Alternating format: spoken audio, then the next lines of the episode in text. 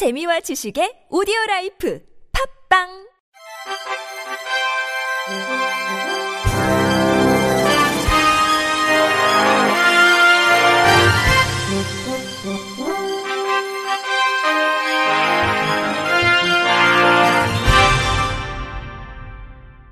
청취자 여러분 안녕하십니까. 12월 27일 월요일 KBRC 뉴스입니다.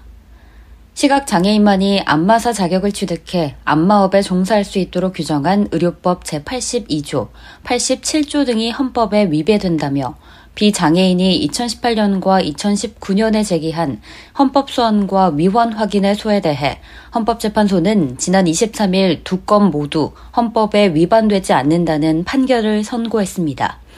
헌재는 2018년 5월 1일 타이 마사지 업체를 운영하고 있는 청구인 추모 씨와 박모 씨가 안마업을 시각장애인 안마사만 종사할 수 있게 하고 이를 위반 시 처벌하도록 돼 있는 의료법 82조와 87조, 33조 조항이 비장애인의 직업선택의 자유와 근로의 자유를 침해한다고 제기한 헌법소원과 2019년 6월 21일 청구인 엄모 씨 외 135인의 비장애인이 같은 사유로 의료법 제82조, 88조, 33조에 대해 위헌이라며 헌법재판소에 심판을 제청한 사건을 선고했습니다.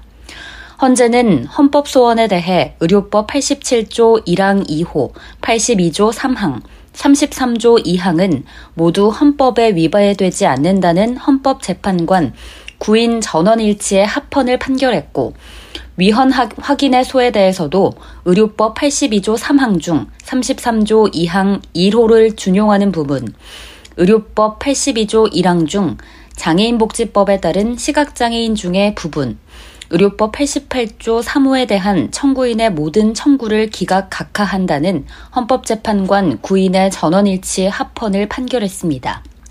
헌재는 결정 요지를 통해 시각장애인으로 한정한 안마시술기관 개설 조항이 시각장애인의 직업생활을 영위할 최소한의 보장이 필요한 점을 볼 때 청구인의 직업선택의 자유와 생존권을 침해한다고 볼 수 없고 본 개설 조항은 시각장애인에게 가해진 유무형의 차별을 보상하는 점, 시각장애인은 앞을 보지 못한다는 점에서 다른 장애와 본질적으로 차이가 있음을 감안할 때 다른 장애인을 차별한다고 볼 수도 없다고 판시했습니다. 또 처벌 규정의 경우에도 처벌 하한에는 제한을 두지 않고 상한만 제한을 둠으로써 죄질에 따라 선고유예까지 판결할 수 있음을 볼 때 책임과 형벌의 비례 원칙에 위반하지 않는다고 결정했습니다. 대한안마사협회 관계자는 헌법재판소의 두 건의 합헌 판결을 계기로 다시 한번 안마사 제도에 대한 사회적 관심이 모아지기를 바라며 정부는 장애인의 노동권과 생존권에 대해 무책임하게 물러나 있지 말고 적극적으로 나서 사회적 약자를 살릴 수 있는 정책과 생존 대책을 내놓기를 촉구한다고 밝혔습니다. 국민투표법에 장애인을 차별하는 용어가 여전히 남아있어 개선이 필요하다는 지적이 나왔습니다. 24일 장애인 제도 개선 솔루션에 따르면 우리나라 법에는 장애인 차별 표현이 잔재하고 있고 그중 국민투표법 제59조에는 맹인, 불구, 원조 등의 표현이 사용되고 있습니다.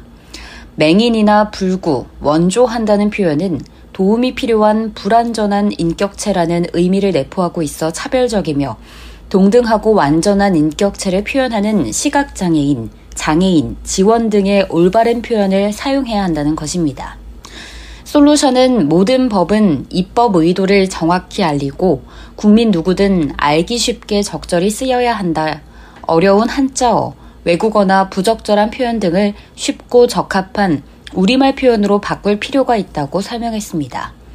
이어 사회는 장애인 차별을 없애기 위해 노력해야 한다. 특히 법은 사회규범의 기준이므로 차별적 표현에 더욱 각별한 주의가 필요하다면서 내년 제20대 대통령 선거와 전국 동시지방 선거를 앞두고 국민투표법 속 장애인 차별 용어를 개정해야 한다고 강조했습니다. 이에 솔루션은 법제처 알기 쉬운 법령팀, 중앙선거관리위원회 법제과, 더불어민주당 최혜영의 의원실의 국민투표법 제59조 속 차별표현 맹인, 불구, 원조를 시각장애인, 장애인, 지원으로 개정하도록 요구했습니다.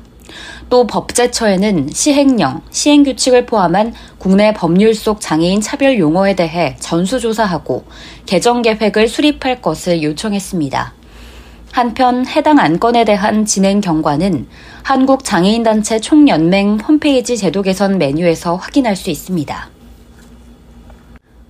장애인 인권단체는 서울 강동구의 아파트 단지가 재건축되면서 점자 블록이 철거됨으로 인해 시각장애인들의 이동권이 침해당했다는 진정서를 국가인권위원회에 제출했습니다.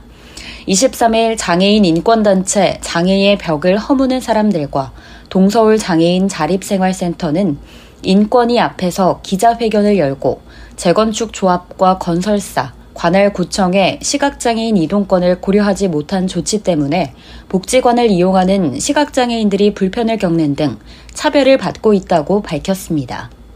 이들에 따르면 기존 아파트 단지에는 시각장애인 복지관으로 이어지는 점자 블록이 단지를 가로지르는 방향으로 설치돼 있으나 지난해 아파트가 재건축되면서 사라졌습니다.